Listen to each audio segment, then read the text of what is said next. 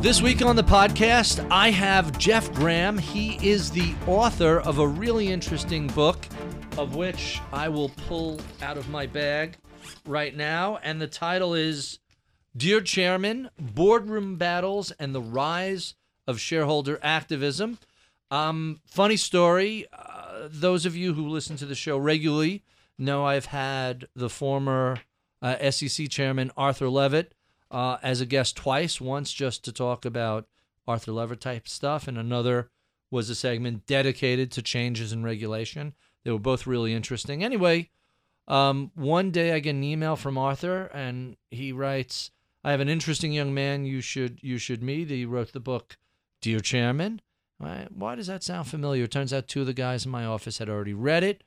Both of them really liked it, and so I write back to Arthur. Uh, yeah, I'm interested in in uh, speaking to him, but full disclosure, uh, you know, in Bailout Nation, I kind of trashed his dad, who happens to be Senator Phil Gramm, and I've said stuff about his mom in print.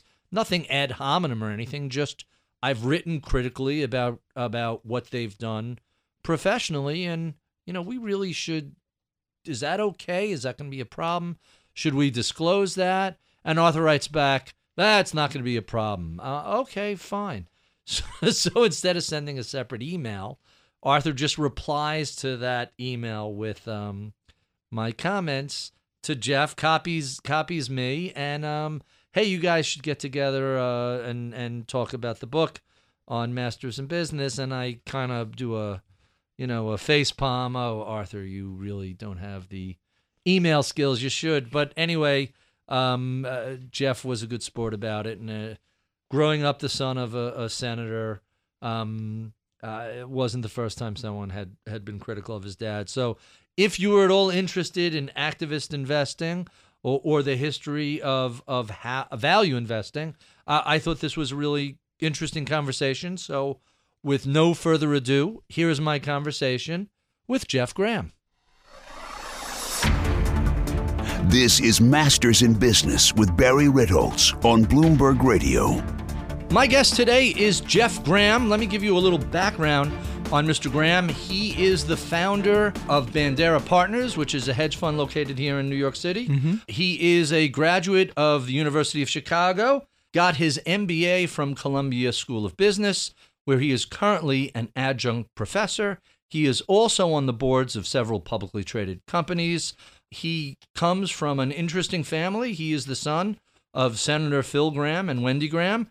And most interestingly to me, he is the author of the book, Dear Chairman Boardroom Battles and the Rise of Shareholder Activism. Jeff Gramm, welcome to Bloomberg. Uh, thanks for having me. I'm a big fan of the show. Oh, well, that's terrific. Thank you. I, and I enjoyed your book. I'm like halfway through it and, and really enjoyed it. Several people in my office read it and recommended it. I love the origin story you tell in the very beginning of the book of William Schlensky, Mhm. who got two shares of stock in the Chicago Cubs, and that led essentially to the rise of shareholder activism. For people who may not be familiar with the history of the Chicago Cubs, what happened with Mr. Schlensky? Sure. Well, so Bill Schlensky got two shares in the Cubs as a birthday gift. How old was he at the time? I think he was um, 18 or 19, Okay. and he decided, like, look, you know, we've all been, in, you know, enduring these these uh, years of terrible baseball, and he thought it, you know, was uh, driven by the fact that they did not have lights on Wrigley Field. It's- so this is this is in the 40s In the or 60s. 60s. yeah, Most of Major League Baseball had moved to night games. They were really popular. yeah. Crosstown rival White Sox were getting quadruple the oh yeah, they were getting like you know 15 uh, to 18,000 people a night. And 4,000 people will come into the Cub games. Yeah, because they're like on a Wednesday afternoon, you know, people have to work. right. And so um, uh, he thought, well, you know, this is uh, uh, feeding the poor performance of the Cubs, and um, uh, um, he sued them as a shareholder, uh, saying that you know you're neglecting your uh, your shareholders by refusing to put lights onto uh, um, onto Wrigley Field. So what was the outcome of the suit? He lost. Uh, basically, the defense of the Wrigleys uh, was that look, I mean, you know, we care about the shareholders, but we care about the uh, the stakeholders too, including the uh, the community. So the the business judgment rule basically Exactly. carried the day, Yeah, and which meant that they're they're not responsible for being correct. It just has to be an exercise of their judgment, right or wrong. Well, like, and they were very clear that they thought that it would be extremely bad for the neighborhood of Wrigleyville Mhm. if they put lights on on Wrigley Field, and that the board, you know, uh, made the judgment that that was the right thing to do. But in the long run, economics uh, wins, And eventually they had to, Yeah, to light up. like the But- league essentially forced them to put those lights up. So shareholder activism goes long before the 1960s. You use the e- example of the Dutch East India Company, and shareholders were angry about self-dealing about the directors. How did that manifest itself? Yeah. Well, I mean, like I think uh, through history, like you've uh, seen, uh, you, know, well, owners uh, meddle, Mhm. and then you know, like you do um, have this inherent, uh, you know, problem in the system.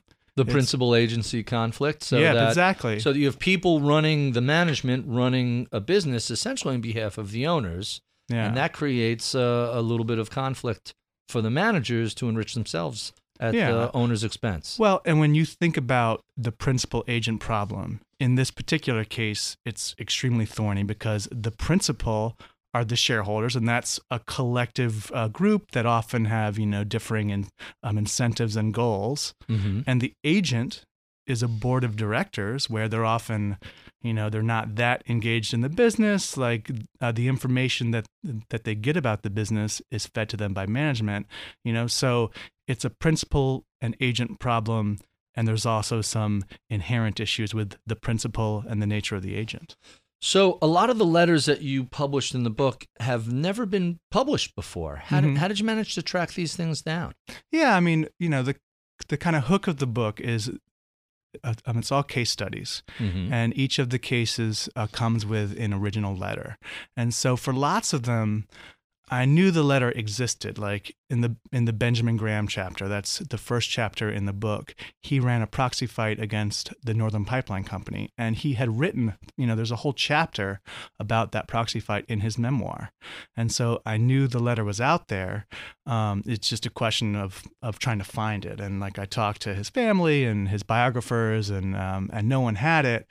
And ultimately, I found it at the Rockefeller Archives. But lots of them I just asked. I mean, like you know, with Warren Buffett, like I knew from the the Snowball that he wrote The a book, letter. The Snowball About Buffett. Yeah, he famously wrote a letter to American Express in the 1960s. And so I just wrote Buffett, just explained the concept of the book and can you share the letter? And I got to, to work one day and there's a there's an envelope with the letter in it. And, no kidding. and How long um, did it take to, for that to get back to you from, from the request? Well, weeks, you know, two weeks. There are lots of interesting stories about people making requests about to Buffett and things magically show up. Yeah. It's, it's uh it's fascinating. So so what motivated you to write this book? What was your drive to to put this together? Mhm.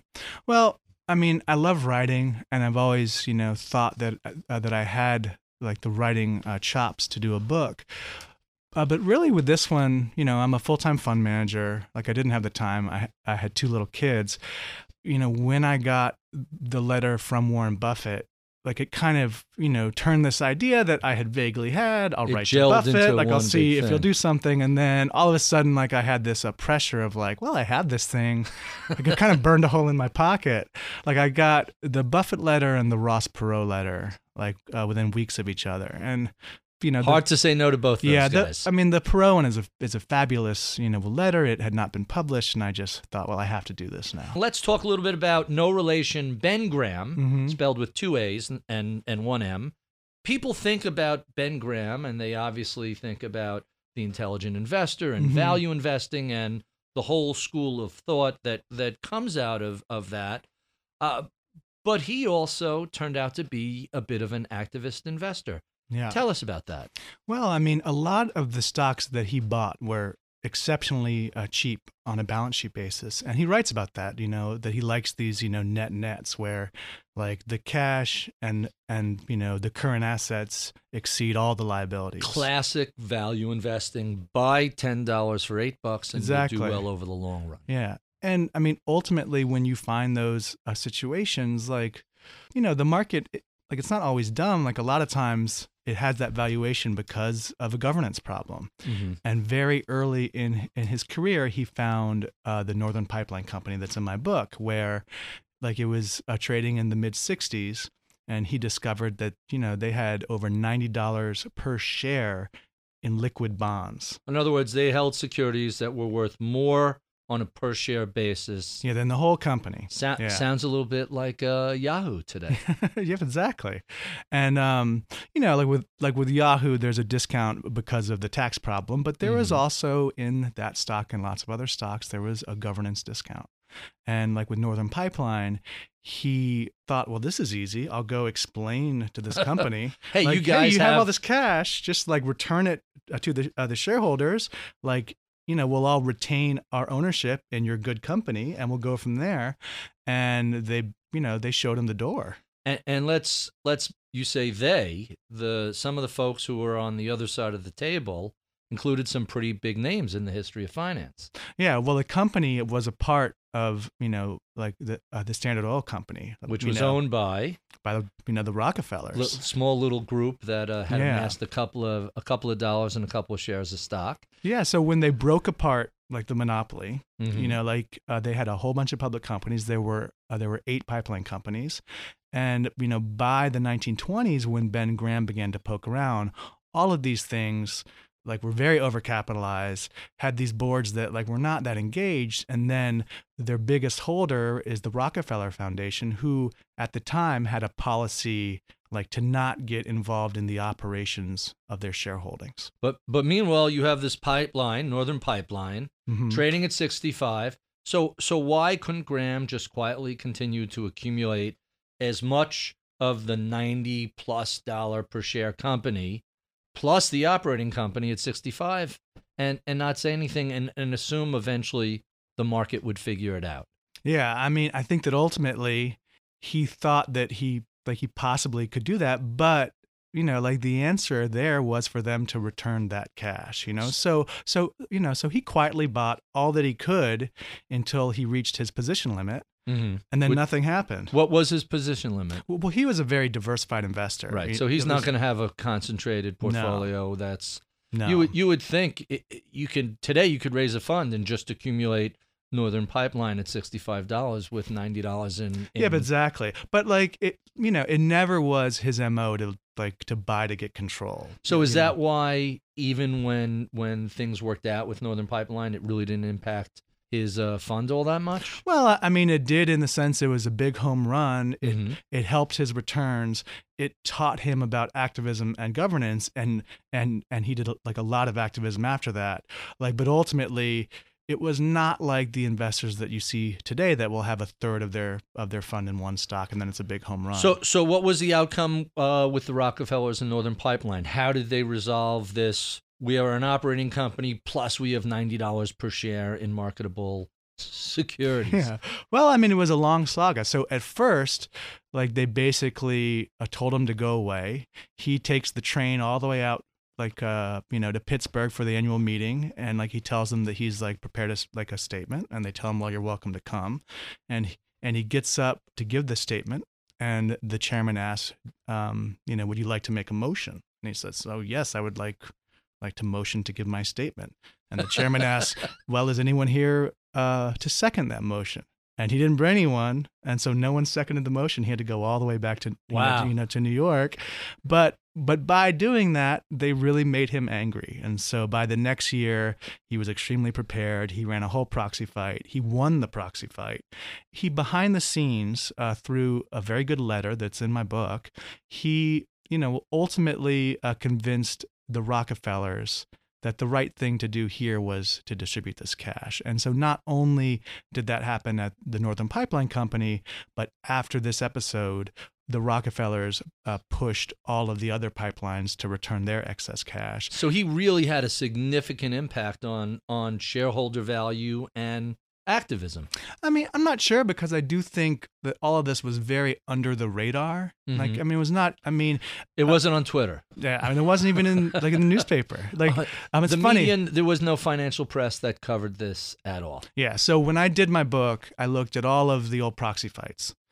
And you know, there were a few like, you know, like the Central Leather like 1911 that like had a very small article. I love. this By the way, that's none. a fascinating story. Also, tell us about the Central Leather story. Oh, well just that like their whole proxy fight there and this got well big news was just for them to disclose information better. Qu- quarterly release your finances. Yeah, yeah. How, how amazing is that? That if you went back that far, you go back a century, companies didn't feel obligated to say, by the way, here, here's how much revenue we have, and here's how much profit we have, and here's what we spent money on.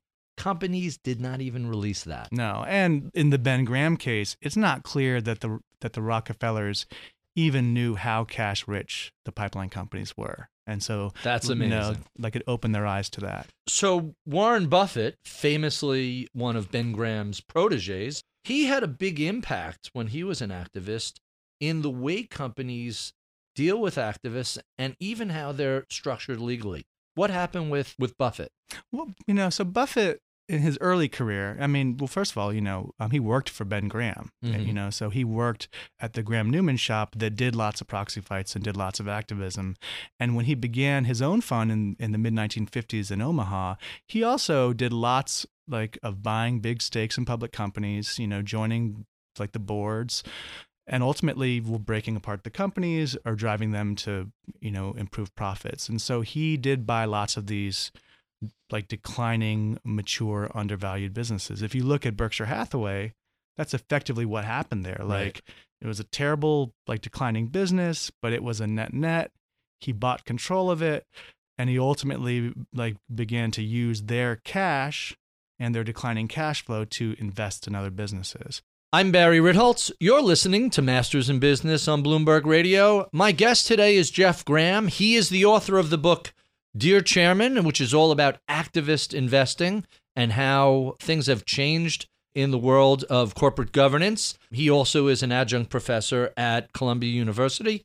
Uh, so you run a fund. I and, do. And you you know what it's like to have investors who are looking over your shoulder. How do you deal with that in a concentrated portfolio? Yeah, I mean, how do I deal with the investors like, you know, in my fund or like Sure. in our target companies? Both. Let's let's let's take both first. First, do you have your own investors Yeah. writing you Yeah.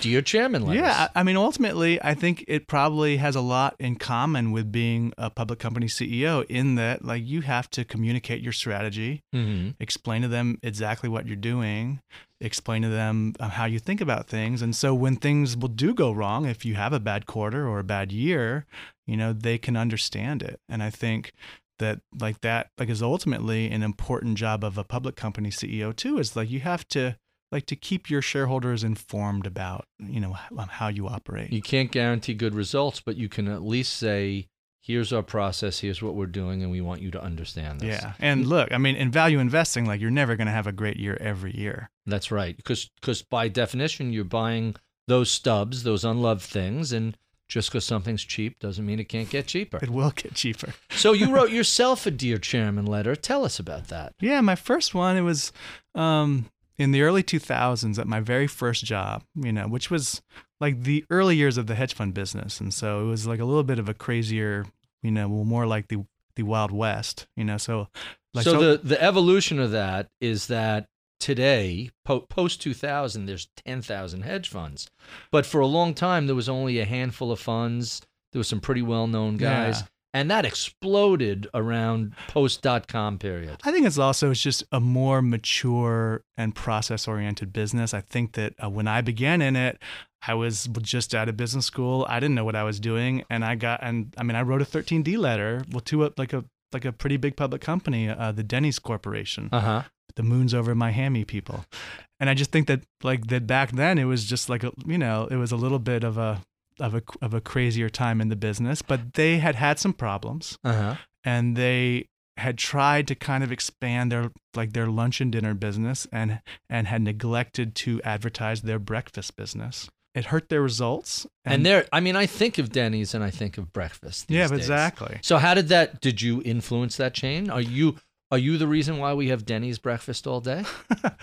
I think I played a role in them not doing a restructuring in in the early 2000s. You know, so we basically it was a cheap stock because it was highly over leveraged. Mm-hmm. and like you i mean like you rarely see this as often but it was a, um, a situation where on an enterprise basis the company was extremely undervalued you know where if you could delever it Sure. like then you could Get realize value. Yeah, Absolutely. Like you know that stuff tends to be a lot more priced in these days. I would imagine. You so know. so when you come across a situation these days where there is an undervalued company, the market is mispricing it, and you want management to do something, how do you go about writing that dear chairman letter? Yeah, I'll, I mean, in, in in in a funny way, even though I wrote a book about it, um, the age of, of the dear chairman letter is kind of passing. Like you go Mhm. meet with the management, and you and and you meet with the board, and you have a conversation with them, and you meet with the other shareholders.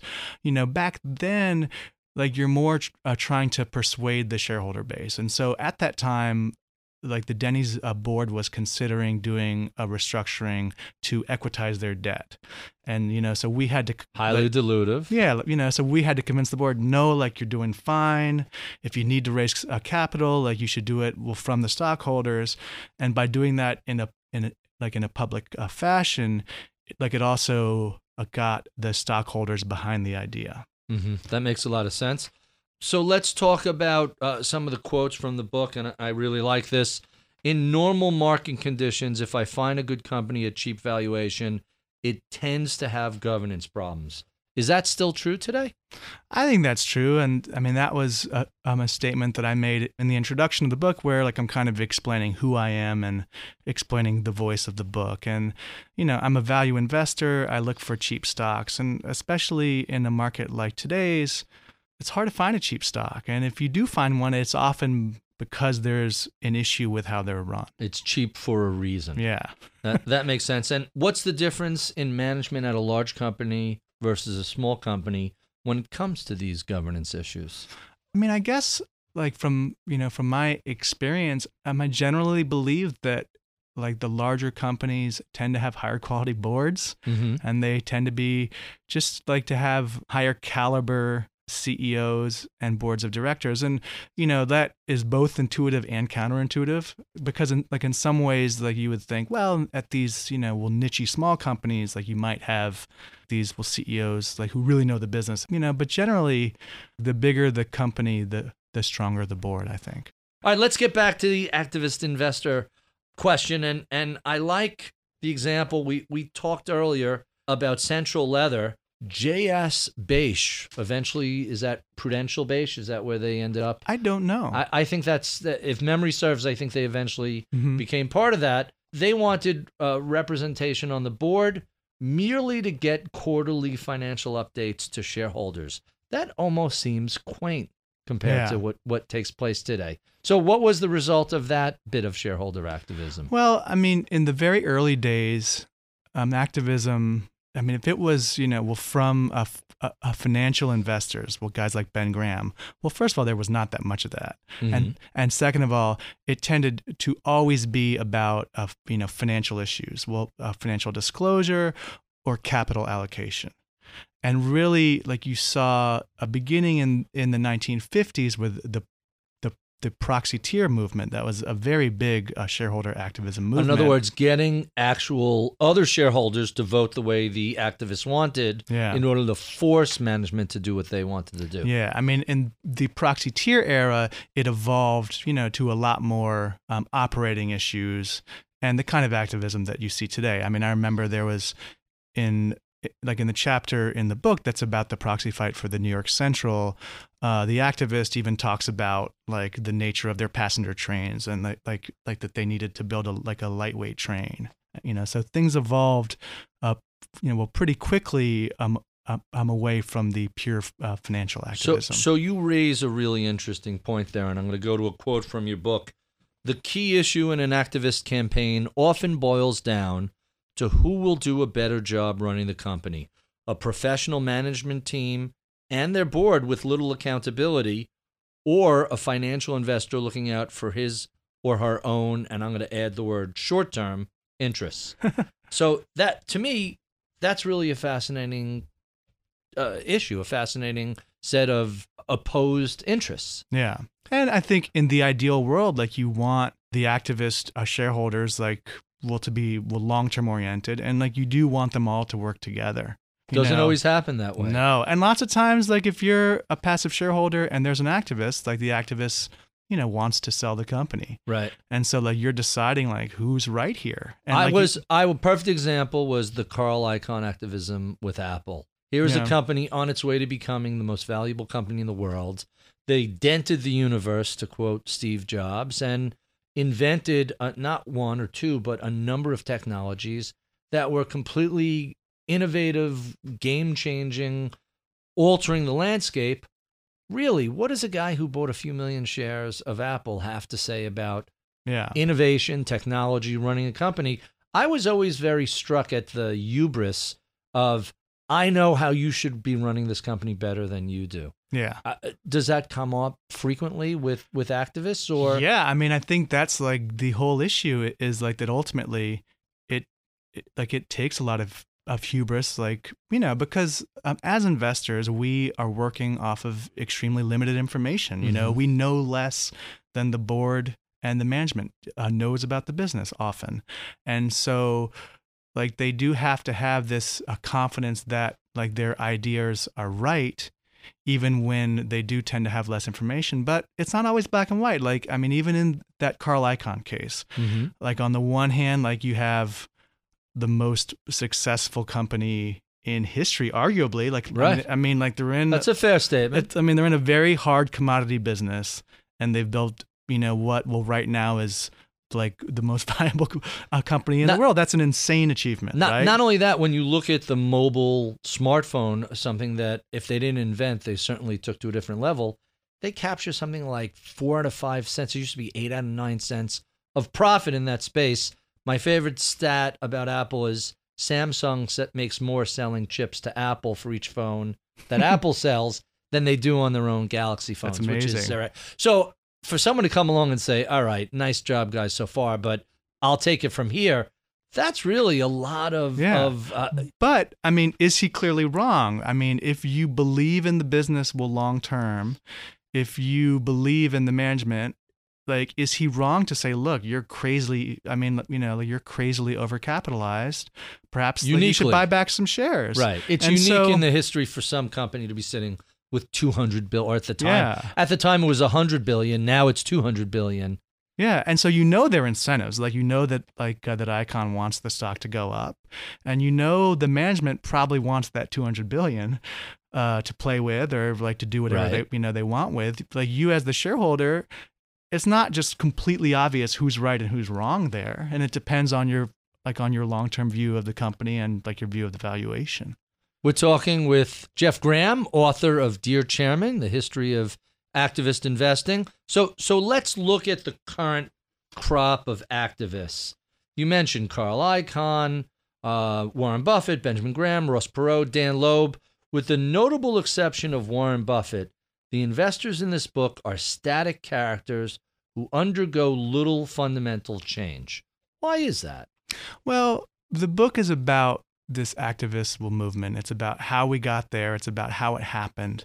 Um, and ultimately, an activist is a financial investor. Will you know? Will trying to make a profit on their investment in the company, and you know, like the way that that those guys all do it um, has changed over time, like because of a lot of external factors. But ultimately, at their core, they are still these economic actors out to make a buck. And I Mhm. think it's important as we look at this history and as like we understand how public companies work.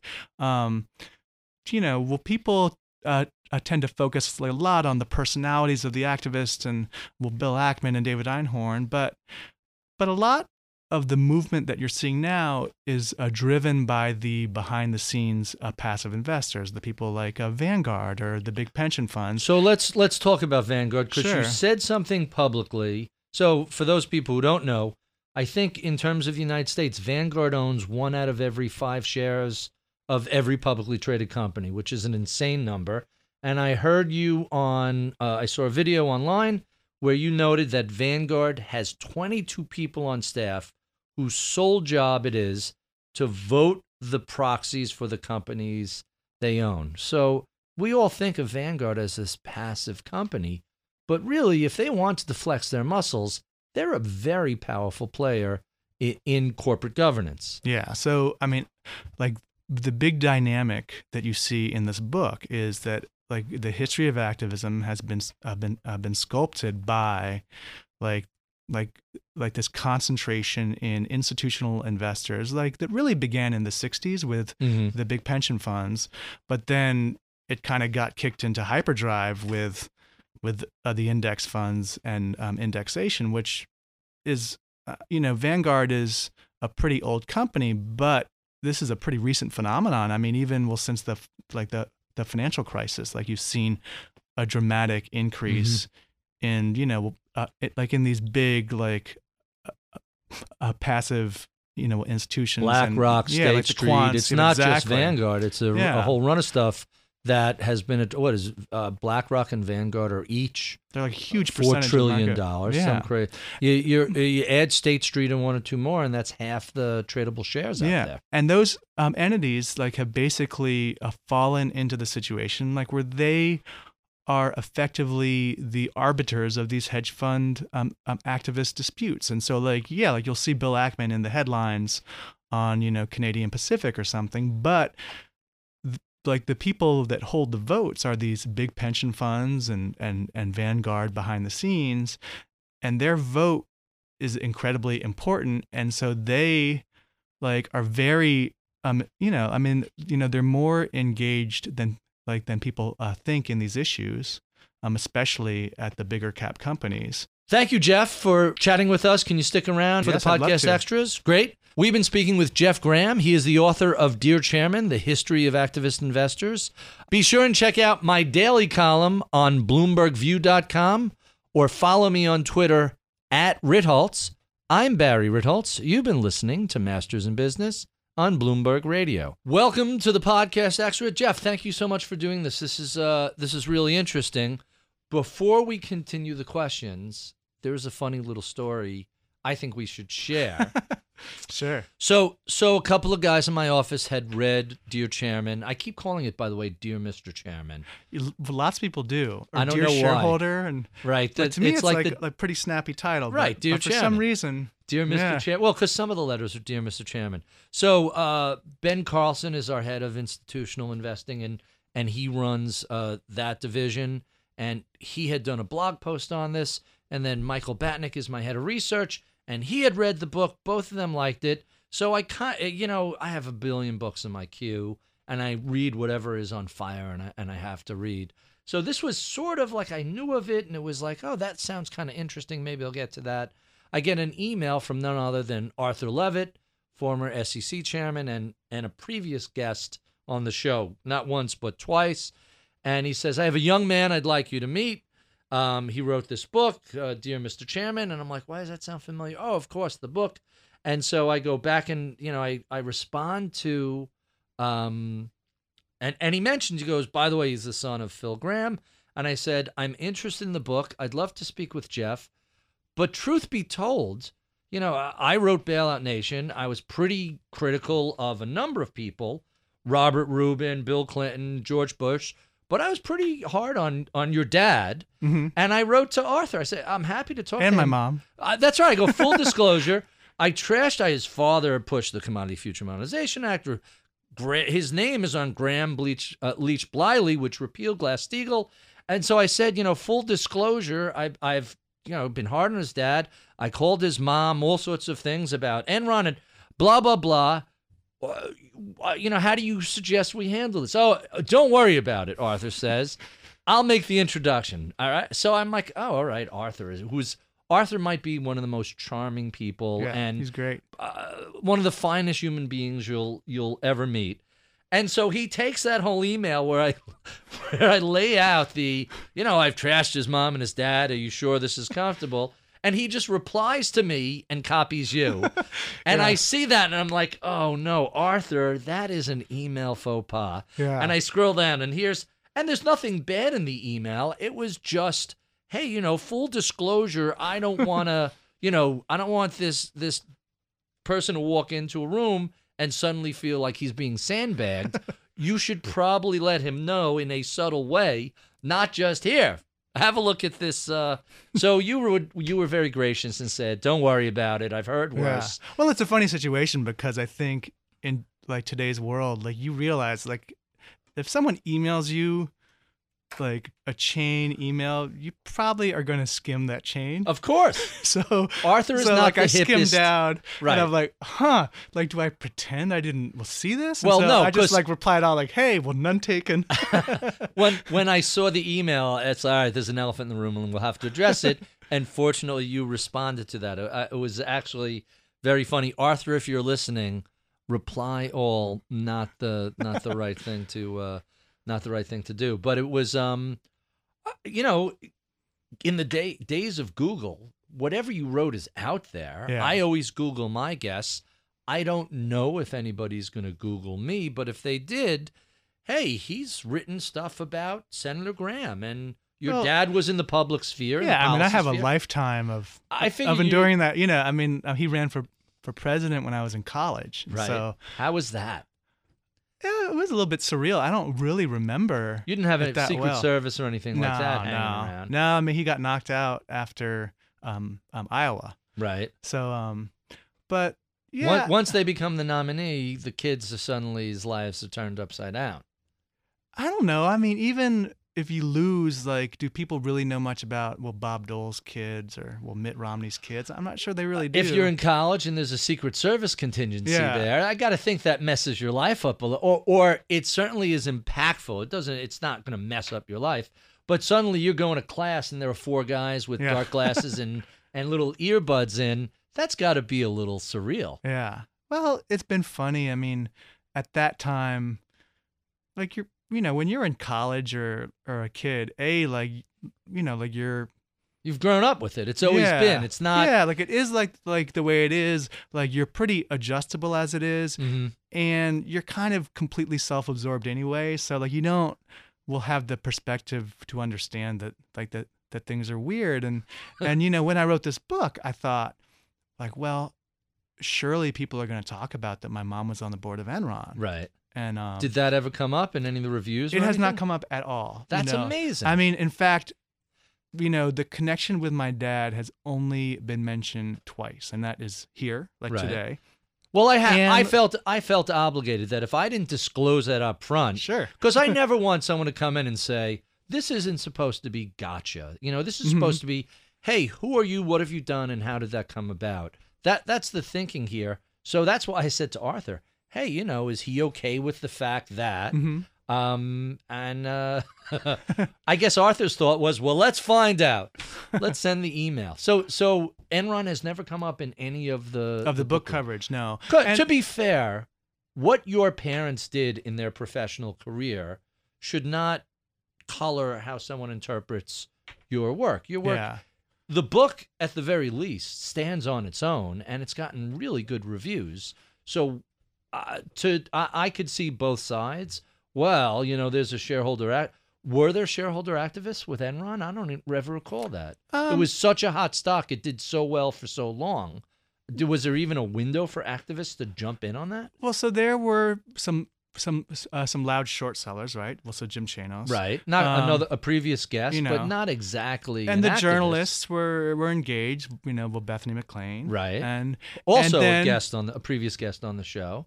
and uh, uh, uh, she's great. And She- then I love her work. She's fabulous. And then you had uh like there was an email like you know like an internal you know what kind of a dear chairman email like you know which from who? Who who did an in- internal? um I forget her name. Dear Ken. You know like I want to say Tiffany uh, something uh, Tiffany Watkins or something, but it was That like a, like familiar. it was The- a person was like who worked in the CFO accounting or something. yeah something that like that. right. And like I actually looked at that for for inclusion in the book. I mean, I looked at a lot of these, you know. Uh, uh, um, um, originally the book was just going to be a, a collection of letters, and not necessarily all shareholder activism, and and not all uh, financial activism. So like I, like I looked at like some PETA letters and Mhm. and um, the Gadflies, and I looked at at the Enron one, and ultimately The theme in this works so well. It, it, it, yeah, I mean like the book like as I narrowed it down, It must like, have made a just lot of come sense, like, to together, and oh, way. of course, this is a coherent package as opposed to a disparate smattering of letters all Yeah, over the place. exactly. That that's the challenge when you're dealing with a lot of different sources. How can I make this thematically consistent as opposed to just, you know, uh, I I I write about putting together daily lists. Mhm. Uh, I call I, I describe it as curate viciously, and you have to do that because there's so many really interesting things that digress you away Yeah. from, like this conversation. Um, so you ended up deciding, eh, it just wasn't worth it to put that in. There It was nothing as really compelling. Work like, I mean, look, I give her credit, like you know, like uh, for uh, for speaking up, but it's kind of a a cuckoo, you know, crazy email. Like, it, eh, I mean, It wasn't like you a know, Loeb letter. yeah, I mean, so it- speaking of crazy, yeah, uh, we didn't get to the Loeb conversations. Mhm. His letters are poison pen letters. yeah, yeah. They are just dripping with disdain. How effective are these? Well, I think that was a little bit of a product of the time. So, Mhm. like, you had to to put yourself in the late 1990s and the and and the early aughts. Like the like the hedge fund business is it's it's a new industry. It has not been around that long. It doesn't have a lot of credibility. Um, you've just had What what years are we talking about? early 2000s. okay. And, and like a, like in you know and See, I 90s. look at I look at the hedge fund industry as having been around uh, Alfred uh, Winslow and yeah and since the late 60s. Yeah, so it's been, but they were teeny tiny. they were, you know, I, I, the joke is there were a hundred hedge funds for the for the 30, 40 years Mhm. before 2000. Um, and now there's 11,000, but it's those same head, 100 hedge funds that are creating alpha. Well, I think about like the beginning of the kind of um, activist uh, uh, uh, shareholders as more beginning in the 90s. mm-hmm. And um and you know what you had there was you know like you had a period in the 80s where like these activists had lots of power like the corporate raiders they like i mean you know they ultimately had cash because of michael milken Mm-hmm. and and by the 90s and the 2000s like the activists you know they like they no longer have michael milken So there's no more the the sort of just the dry powder like available to them. buyouts. Yeah. and so for them to to get the attention of the board, you know that like they tried a whole bunch of different tactics, but you know, well, uh, the one that Loeb used was you know what I call the shame-driven activist Uh-huh. you know where like he needs to get the attention of the other shareholders of the board of directors and of the uh, and of the management team and he did it through you know uh, town hangings and and public shamings and Is that an effective technique? Does it work? i think it worked uh, then because Mm-hmm. it got people's attention it gave him a reputation that sure. you know well directors would be like afraid of. But like but ultimately like it also compels the management to circle their wagons. And well nowadays it's not necessary because um, activism uh, you know from uh, from hedge funds is credible. And so what you will really need to do is uh, convince the vanguards and the CalPERS of the world that like that your ideas are right. And doing that uh, well is not about you know well calling out the CEO's mom you know so which which Loeb did in one uh, Yeah. notable letter, basically saying something along the lines of, um, you know, uh, I I think the final line was. Uh, I doubt if you ignore this letter that your mom is going to fire you, or words to that effect, which are pretty scathing. So, uh, uh, you know, and uh, I'm pulling one of these statements. Uh, the Star Gas Partners Mhm. this is just great. Sadly, your ineptitude is not limited to your failure to communicate with bond and unit holders. A review of your record reveals years of value destruction and strategic blunders, which have led us to dub you one of the most dangerous and incompetent executives in America. That's not enough. He has to keep going.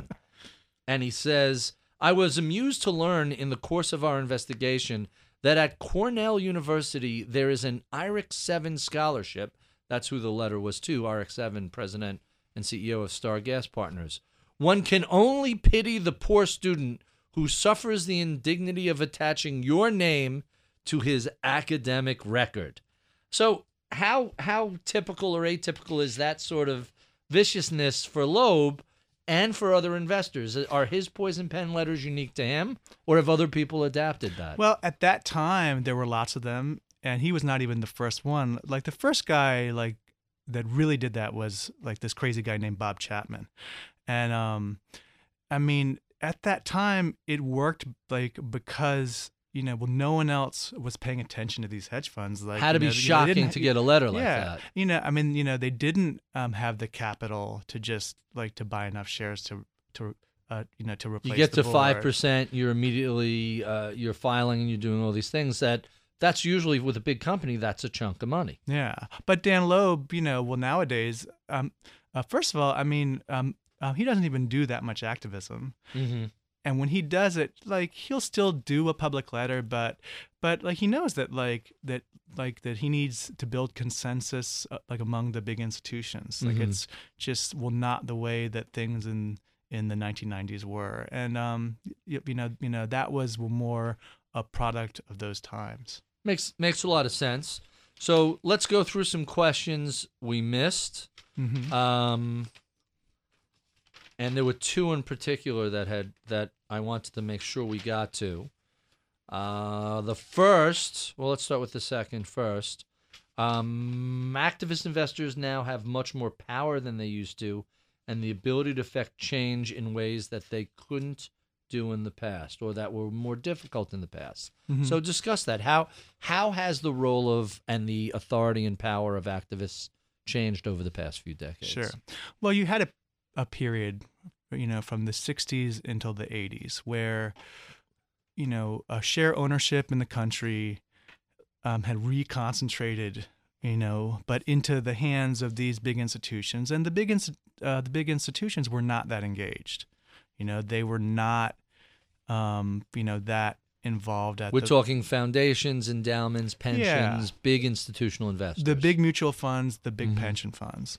And there's a real turning point in the 1980s because like you have the corporate raiders, so Milken funding a lot of these yeah, people. like you have Greenmail, Mhm. which will really was well pretty blatant in its will you know will mistreatment of public shareholders. Like if you're you know a company and like and you know and you buy out like a loud and troublesome shareholder for a big premium over everyone else just to make them go away, you're clearly disservicing your shareholders. Sure. And then you had Ross Perot happen, and with Ross Perot, um, you know, GM like is undergoing you know a few decades of decline. It's very public, you know. Um, everyone knows that they're beginning to fall behind the the uh, the Japanese, and you know their shareholder base are these big institutions that have been in GM uh, forever, and they see GM pay Ross Perot three quarters of a billion dollars. That's a lot of money even know. for GM. Yeah, to resign from the board of directors. And so they're paying this guy who they view as the most engaged and best director, uh, you know, to leave. Go away, kid. You bother me. Yeah. that was it. And it kind of showed them, well, we have created a monster. Mhm. And from that point on, the the big institutions began to get engaged, and they they began to like to pay attention. They began like to vote their like their proxies with a lot more thought, and that has a you know like in a funny way, it's empowered these activists because if you do have ideas like you know uh, that resonate with investors, or like if you want to push for a CEO to be fired, and the people like like at CalPERS, well, maybe they're not as comfortable, you know, will publicly um, um asking for someone to be fired, but well, maybe they think that they need to go. You know, uh, they support a lot of these activist campaigns, and so like you know this empowerment of the of of, of the activist. A lot of that is about the resolve of the big passive institutions. That that's interesting. So so let's talk about different sectors of companies. One of the Mm-hmm. things I asked you uh, about earlier, um, off off mic, I want to bring up on mic. So you have tech companies, and then you have like a big consumer products company like Colgate Palmolive. Mm-hmm. Are there differences in how activists approach those two companies? And conversely, how do those two sectors, a tech company and a consumer goods sector, how do their CEOs and boards respond to activists differently?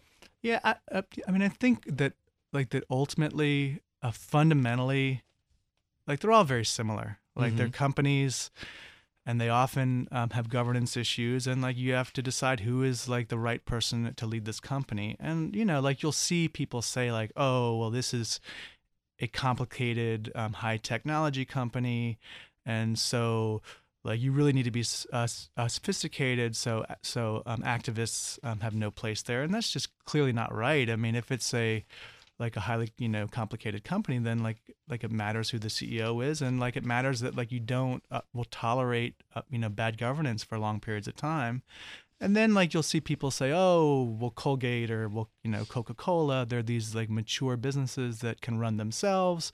Like who cares about the board? Like like a monkey could run the company and that's also clearly not true because with a mature business like you have to allocate the capital Mm-hmm. like you have to decide what to do with your excess cash if you will pay a dividend or buy back shares or pursue um, um, opportunities in m&a and so all of those and that's before we start looking at a competitive threat from new Yeah, companies, totally. from existing companies. Look, and I think that like the history has shown that as secure as you think you are, if you know when you look at GM in the 1950s and you say this is a durable competitive advantage, they have a cost advantage, they have a, like a dealer network, they have the best brands.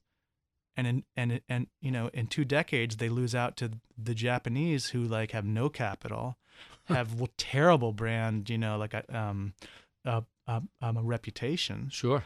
and um like like they have no dealer networks and you know so i mean even a mature great business as we've seen in, like in coca-cola can can I think you know, this year is upon the- hard times This I think this is the first year where bottled water is going to outsell soda, and Yeah. so if you're not, there's always competitive threats. Uh, Andy Grove said only the paranoid survive, and and he's right. If if you don't think your business is going to be uh, attacked in the competition in the marketplace, you're you're kidding yourself. Yeah So let me turn the turn the dial a little bit and, and shift the focus.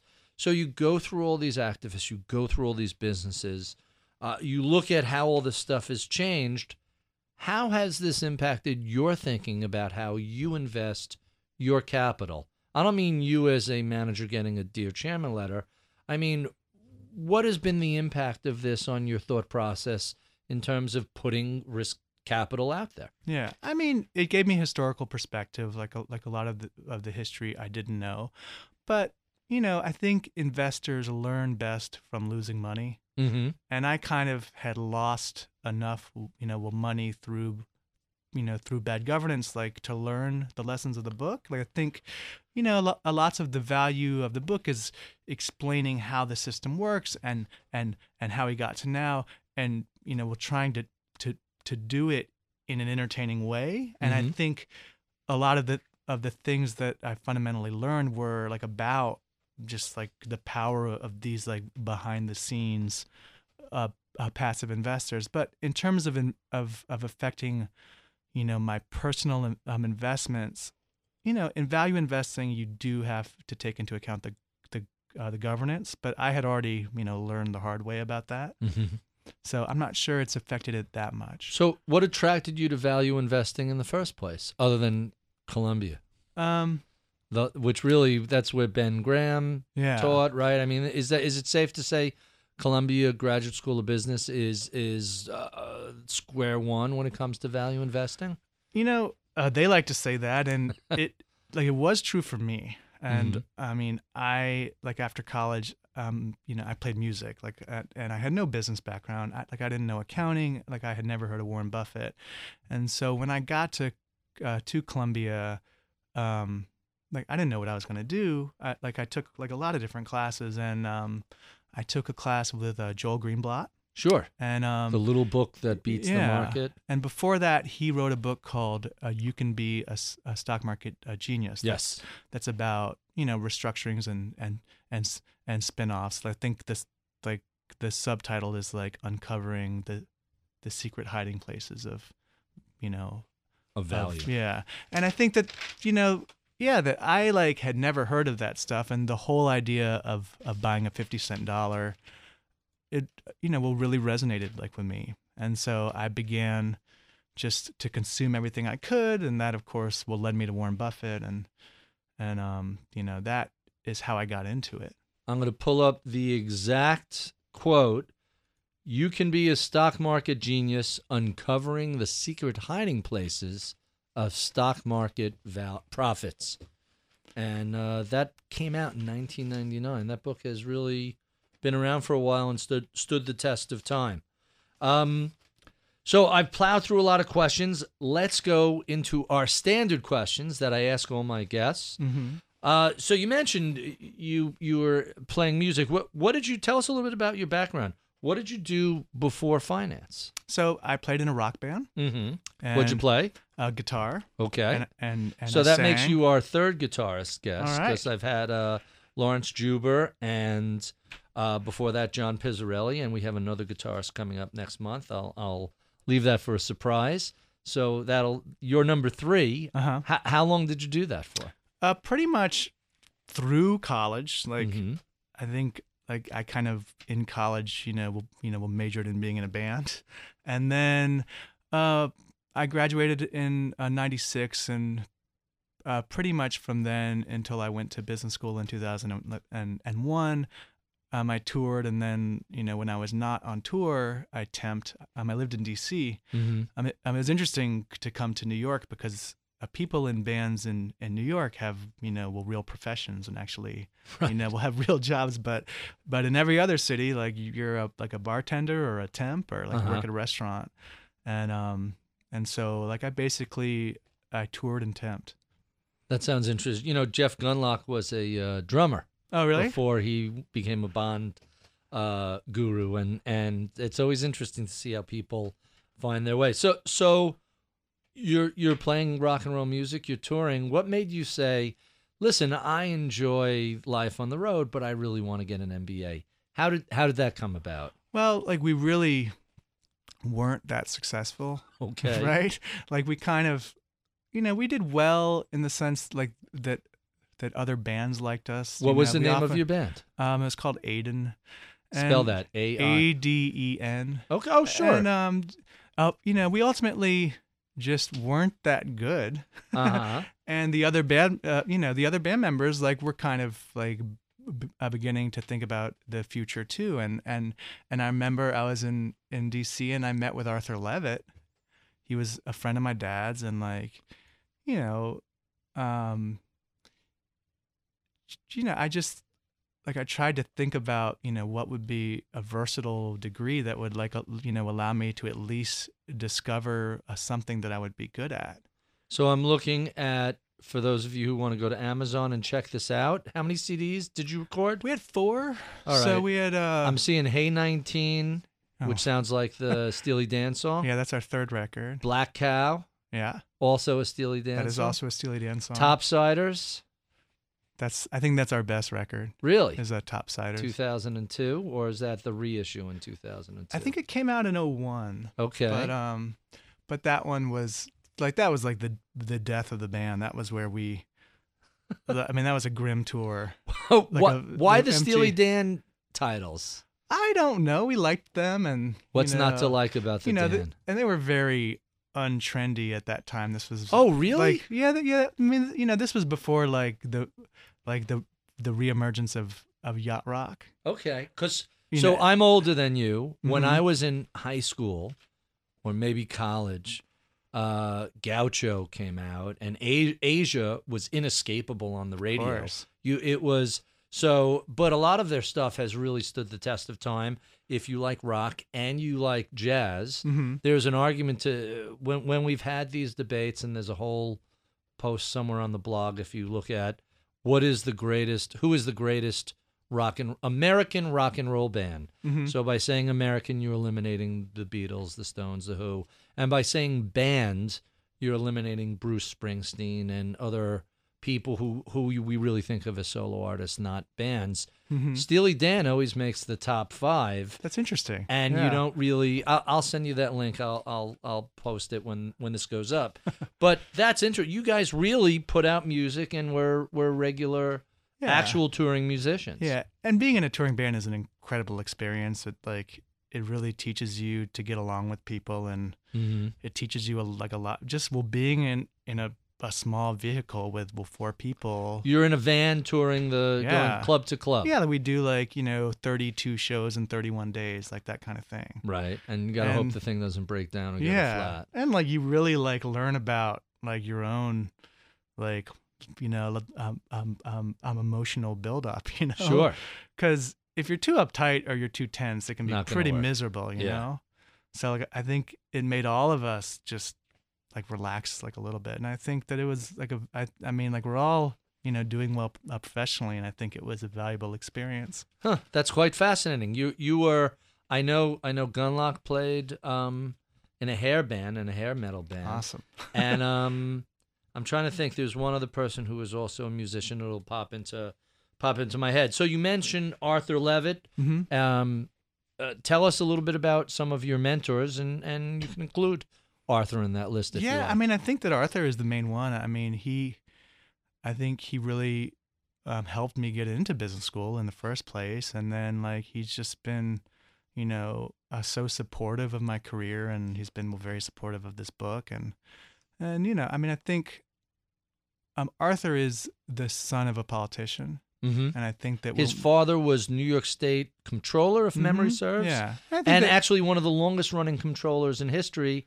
And I think Arthur might have been one of the longest running SEC ma- uh, chairman. I think that he is the longest running one. Yeah. Um, so he knew you could relate to somebody who, yeah, like I think growing like, up under the like, shadow relate of a, yeah. of a famous father, that can't be the easiest thing in the world to deal with. Yeah, and then well, professionally, I mean, like that Joel Greenblatt class was very like important uh, for me. And then at my first job, like I worked at kind of a dysfunctional hedge fund, but I had the the, the director of research at that job was this guy named uh, Greg Schrock. Mm-hmm. Um, he had been um, a Wachtell Lipton lawyer in the it, like in the early '80s, and um, Lots of M and A experience. yeah, he just well knew so much and like was always you know well really took the time to kind of well, well to show me the, like the right things like to read and like to ask the right you know well, you know questions about uh, public companies. I So, think he was a big fan of your blog. oh, really? Yeah. Oh, that's a small Yeah. world. Um, every now and then, someone out of the blue will say that to me, and I don't know how to. um, I won't mention his name, um, but a household name one day says to me, "Oh, I'm a fan of the blog. I've been reading it for years," and I just responded with an expletive, BS. and he's like, "No, really, my my son read it. He turned me on to it years ago. I, I read it every morning, and it, it's really, it's just such a weird." So w- when you are somewhat quasi public, it's it's really startling. You do you ever have an experience where someone knows you because of your dad and talks to you like they know you as a, Not in years. I I mean, I mean, I think he's, um, he's just you know more under the radar he now. retired and But like for sure, when we were doing the touring stuff, like you sometimes like we'd be playing in like, you know, Jackson, Mississippi or something, and there'd be this like contingent of young Republicans there, would show up which to would be totally band. baffling. Right. So that occasionally happened, but but not that much. And um, that's that's really interesting. So, uh, you talk about so many different investors in the book. Uh, ben Graham, Warren Buffett, obviously. What what other investors influenced um, your investing, your thought process? I, I mean, I do think uh, for me, it really what kind of all all um, all boils back to Buffett. Mhm. Like he kind of covers all the bases with his writing. Um, like I certainly I read all the Munger speeches. Like I read all of the Seth So good. Klarman stuff. Uh huh. You know, so like when Klarman has an article or a speech. But um, I actually just put a Klarman video up on the blog over the weekend. well, you got to get him on the show. Um, he's kind of a recluse. He doesn't do a lot of video, a lot of lot of media, even though this is not the typical media. But feel free to make an introduction. He's I don't uh, know him, but he nah. seems very funny. Like I've seen him in these uh, fireside chats, or Yeah. or I've seen him, you know, give talks, and and um, he's engaging and funny. All right, so we'll we'll reach out to Seth if you're listening. We'd love to have you. Uh, we'd love to have you on the show because you know, 90 minutes in, you know, Seth Klarman is hanging on every every word. Let Let's talk about books. Mhm. Um, what books have you enjoyed? Be them, be they investing or non-investing, fiction or nonfiction. What books have really influenced you? Okay. Well, um, I'll begin with the business ones. I mean, um, I do love business books. I've, you know, with doing this book, I got to read, you know, so many um, um, incredible business books. Uh, You know, just if you look at GM, like the library of Sure. of, of, of incredible books about uh, GM is just incredible. There's like the Alfred Sloan book, uh, My Years with General Motors, Uh huh. and if you read that, That's pretty old, right? That's uh, 50s yeah, or something like I that. think 60s. And then if you read that alongside the John DeLorean book about the decline of GM, Mhm. you know, uh, from a distance, you uh, uh, um, on a clear day you can see General Motors. Like if you read those two books and the the chapter in Peter uh, Drucker's Adventures of a Bystander about a Sloan, Mhm. that's incredible reading. Um, you know, like I like uh, journalistic business books. Like um, I loved all of the late '80s, you know, corporate raider books, like A Predator's Ball, A Den of Thieves. I obviously love Michael Lewis. I assume that everyone. That's just a default given. it's like you need to know. begin to ask like, what's your I- favorite Michael Lewis book, as opposed to. uh, I, I will tell. Author? I often tell people, I know you've read Flash Boys and The Big Short and Mhm. Moneyball, but have you read a new new thing? Because a lot of people skip one. that. It's a really really good book. Yeah, I think in a like in a funny way, at the time that was among his, you know, you know, uh, a better received books. You know, because be. like because like he I don't think it is as, as it was as popular Yeah, as well mean, read like- as some of the other ones. Yeah, I mean, but you know, he had had Liar's Poker, which was great, and then that you know, uh, you know, uh, uh, made a splash like on the release, like the new new thing did. Um, you know, I love uh, Boomerang. I think that's my favorite one of his. That's his uh, collection of Vanity Fair. uh, Right. It's I love the story of him so going funny. to the Greek monastery. They're- right? How how astonishing is that tale? that whole thing. I mean, I remember in the in in the Germany chapter, I was you know crying tears. You know, so I mean, you know, I love that kind of writing. The Mhm. uh, Tracy Kidder, you know, Michael Lewis. I loved. Uh, What's the Tracy Kidder? Uh, book? well, uh, well, so he did a Soul of a New Machine, right? So Mhm. you know that was like among his, um, um, um his first book. Um, he's like um, um among like the first uh, like of these like immersion journalist types. So, um, I think my favorite of his is a recent one, uh, Mountains Beyond Mountains. It's about uh, a, a Paul Farmer, the the Doctors Without Borders guy uh huh. but he did House, um, Hometown. I mean, he's a he's a fantastic writer. It sounds like you you've worked your way through the whole genre. I wrote Yeah, I wrote all three down. And, any um, any anybody else stand out? um, I would say, you know, like when young people come to talk to me about well, value investing, I'm always shocked when they have not read The Snowball. Mm-hmm. You know, they'll have read the Lowenstein book, which is great. They'll like like have read, like, Which was one of the first Lowenstein tells us. So he was a guest on the show. Mhm. He tells a story that he went to Buffett about having access in order to do the book, and Buffett says you're probably better off without access and and hearing what other people have to say instead of me telling the story. And he said it was good advice. The book turned out to be much better otherwise. Yeah, it's a it's a great book. Making of a Capitalist, is that Yeah. right? you know, or the making of a of a modern cap, of, Modern cap- of right. an American capitalist. But um, but the snowball has the access, and the access is incredibly valuable, and it blows my mind that these you know well uh, young kids who are obsessed with Buffett have not read that book. I think it's a shame that like that book is not um like as popular as it should be.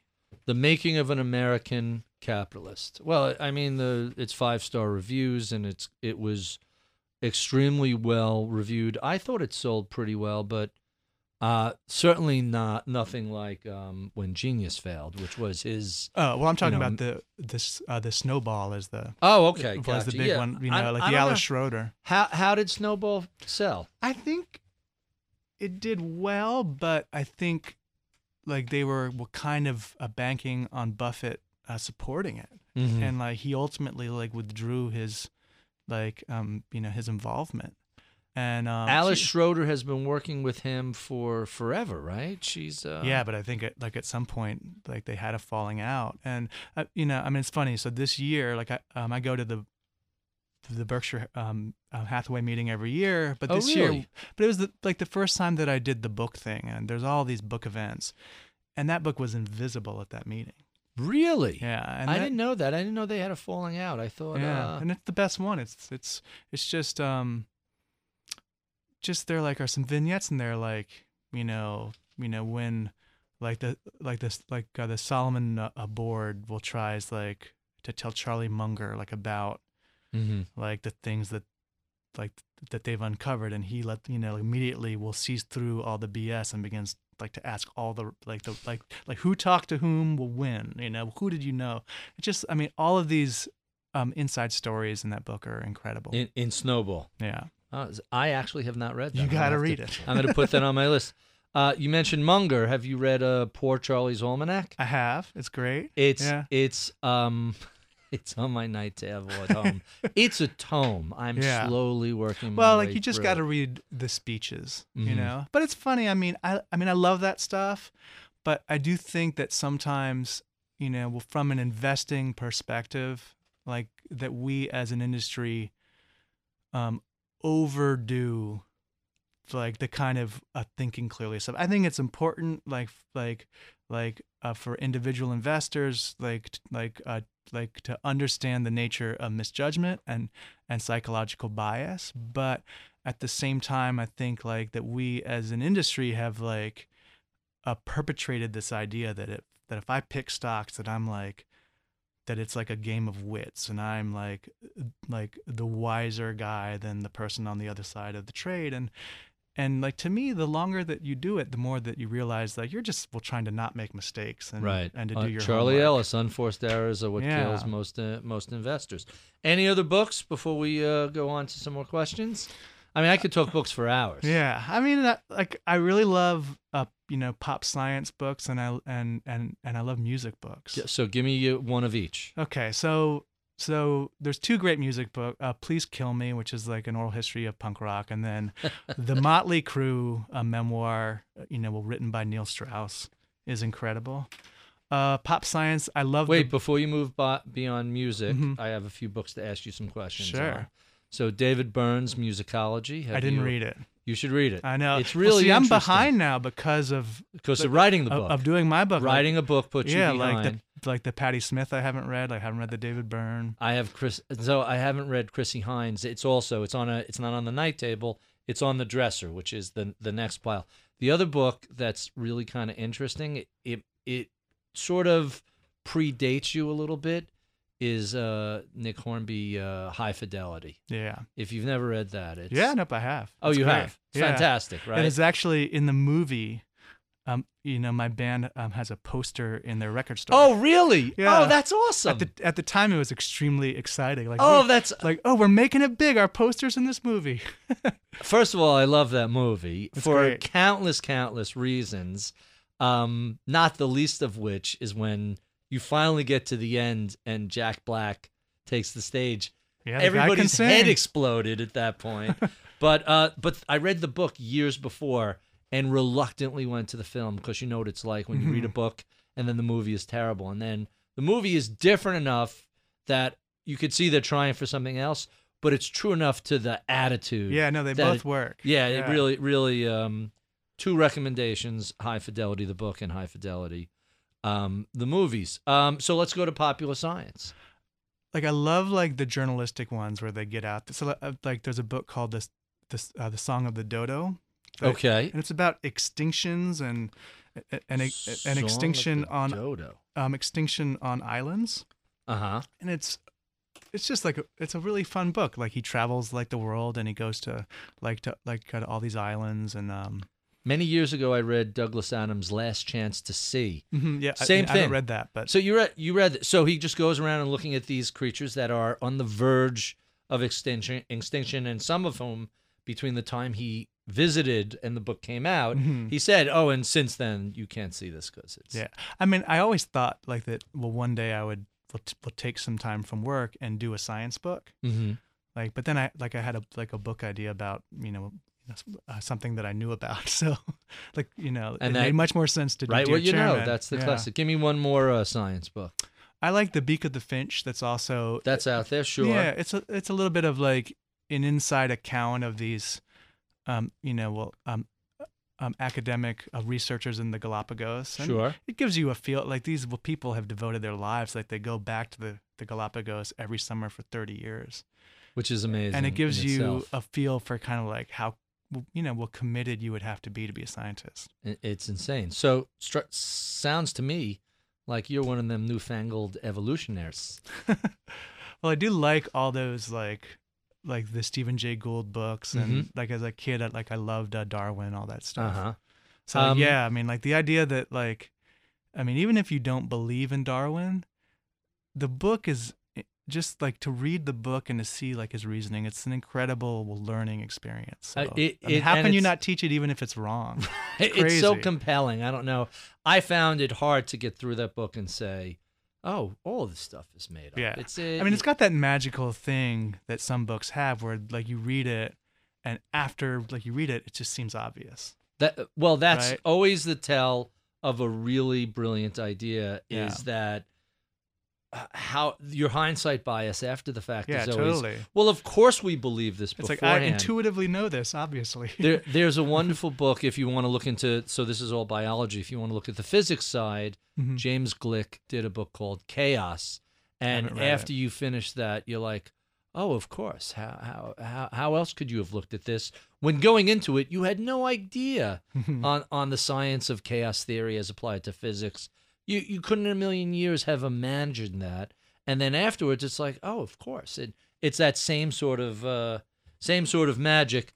Um, so let's let's talk a little bit about things. Let's. I, I think we've covered books pretty well, right? Mhm. Before before I move on, let's talk a little bit about um, what's changed since you've joined the hedge fund industry. You've been doing this for better more than a decade and change. Mhm. How have things changed on that side of of the street uh, since the early two thousands? Sure.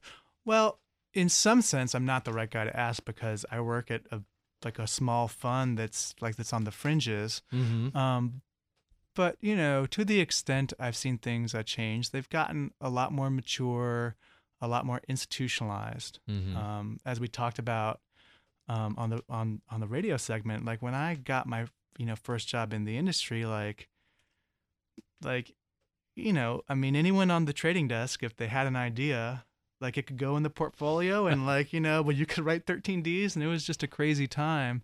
And now it's a lot more institutionalized, and and you know, with that will comes, I think, like a lot of good things. Like I assume, like well, risk controls are like are, like are way better. Um, I assume the blow ups are less pedestrian, but then there's also it's just like you see this, you know, a pedigree matters now in this Mhm. way that like like it didn't before. If like you came out of a of a good shop, then it's like you know Makes a difference. yeah, and- so you you, see know, that that, on the- kind of thing is happening now. You see that on the quant side as well. There's a lot of what you're what you're yeah. Well, you came under- from Renaissance, so like you're gonna be good at this. When, right. You know, I don't. I, I mean, there's no.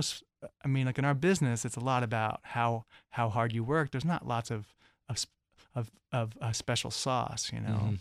That that makes sense. So um so we're down to our last two questions. These are my two favorite questions I ask all of my guests. Mhm. You mentioned occasionally you have millennials come to you. What sort of advice would you give to a millennial or someone just starting their career and, and said to you, "I'm interested in the career of finance"? How how would you answer that question? Yeah, well, for the millennials, like uh, you know, and my students, like like the first thing I say is like all of the like the the cliches about we'll get to work first, like in hard work, are are totally true. Mm-hmm. And They're you'd be cliches for a surprised- reason. And you'd be surprised that you know, well, um, how few people act on them. oh, Um, really? I think so. Um, um, I tell people, you know, that I mean that ultimately you're like a smart kid and you have good judgment and like your judgment over time will develop. But at these early jobs and as like you learn the business, um, you're really being paid to do work, like to learn to do research, like like you're not being paid to be wise.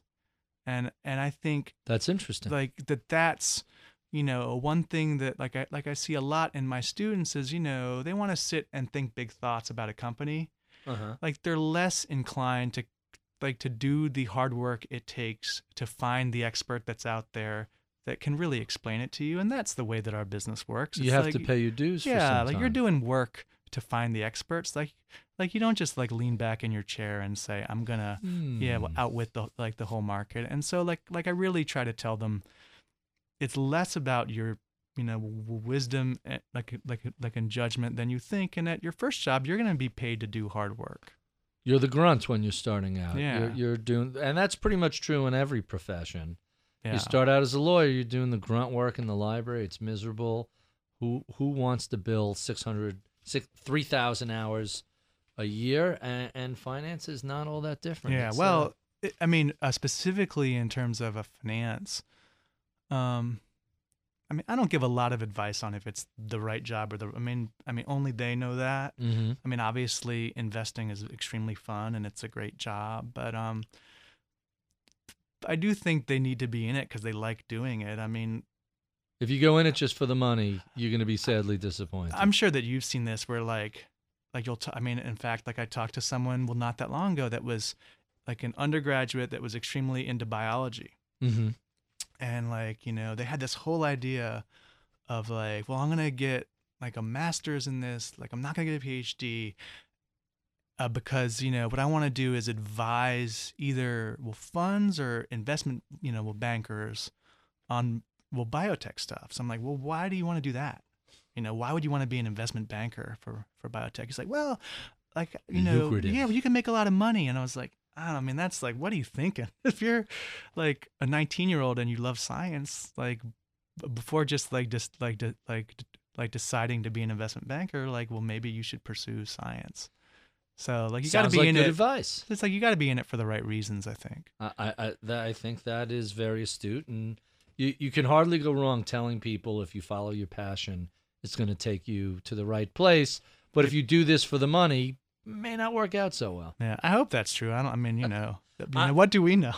I, You I think that's true, and and what you said is fairly consistent with lots of what our guests have said. Mhm. Is if you if you're just doing something for the money, it's a job, it's a labor, and when you do something because you really are passionate about it, you love it, the money will come eventually, and you're you won't be miserable. Mhm. Having the money being miserable and then making a decision to shift 20 years later is is a much bigger challenge than gradually ramping up the cash. And our last question What is it that you know about value investing, activist investing, um, and others that you wish you knew 15 years ago when you uh, were just getting out of school? Hmm. I think it's probably that same point of like, I think that, like that back then I bought into this idea like of you know well I'm gonna um, outwit the market, as opposed to the like the idea of like I'm gonna like do a lot of hard work and we'll try not like to make well too many dumb mistakes. And I think that like in investing it's a lot about just avoiding the disasters. Jeff, thank you so much. This has been terrific. Uh, I appreciate you being so generous uh, with your time. If you enjoyed this conversation, be sure and look up an inch or down an inch on Apple iTunes, and you can see any of the other 100 plus conversations we've had. Uh, I would be remiss if I did not thank my booker, Taylor Riggs, uh, Charlie Vollmer, who is, I guess, technically our uh, producer when he's not busy um, blowing up things in his kitchen uh, accidentally, and Michael Batnick, who is our head of research. I'm Barry Ritholtz. You've been listening to Masters in Business on Bloomberg Radio.